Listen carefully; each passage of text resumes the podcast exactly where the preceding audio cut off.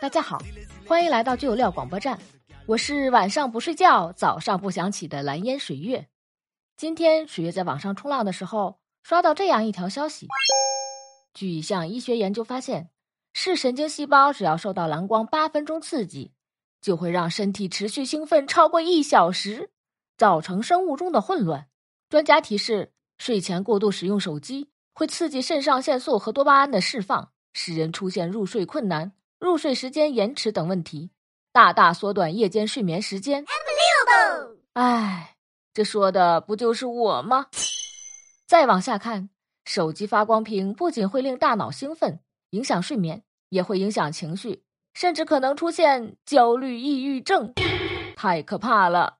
我说最近怎么体重蹭蹭涨，皮肤越来越粗糙？摸摸我的发际线，啊！忽然发现很高。唉，终于知道原因了。只要拿起手机，两小时起步根本停不下来。熬夜伤身可不是说说而已。水月现在要立个 flag，从今天起拒绝熬夜。话说，睡前不玩手机，那干什么呢？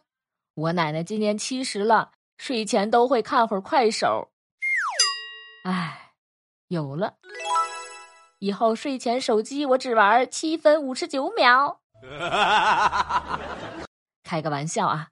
如果实在控制不住睡前玩手机，水月建议尽量控制在二十分钟以内。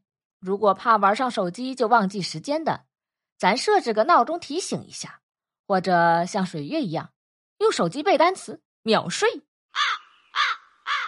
好，以上就是本期节目的全部内容。喜欢请订阅关注。话说，你睡前是不是也爱玩手机呢？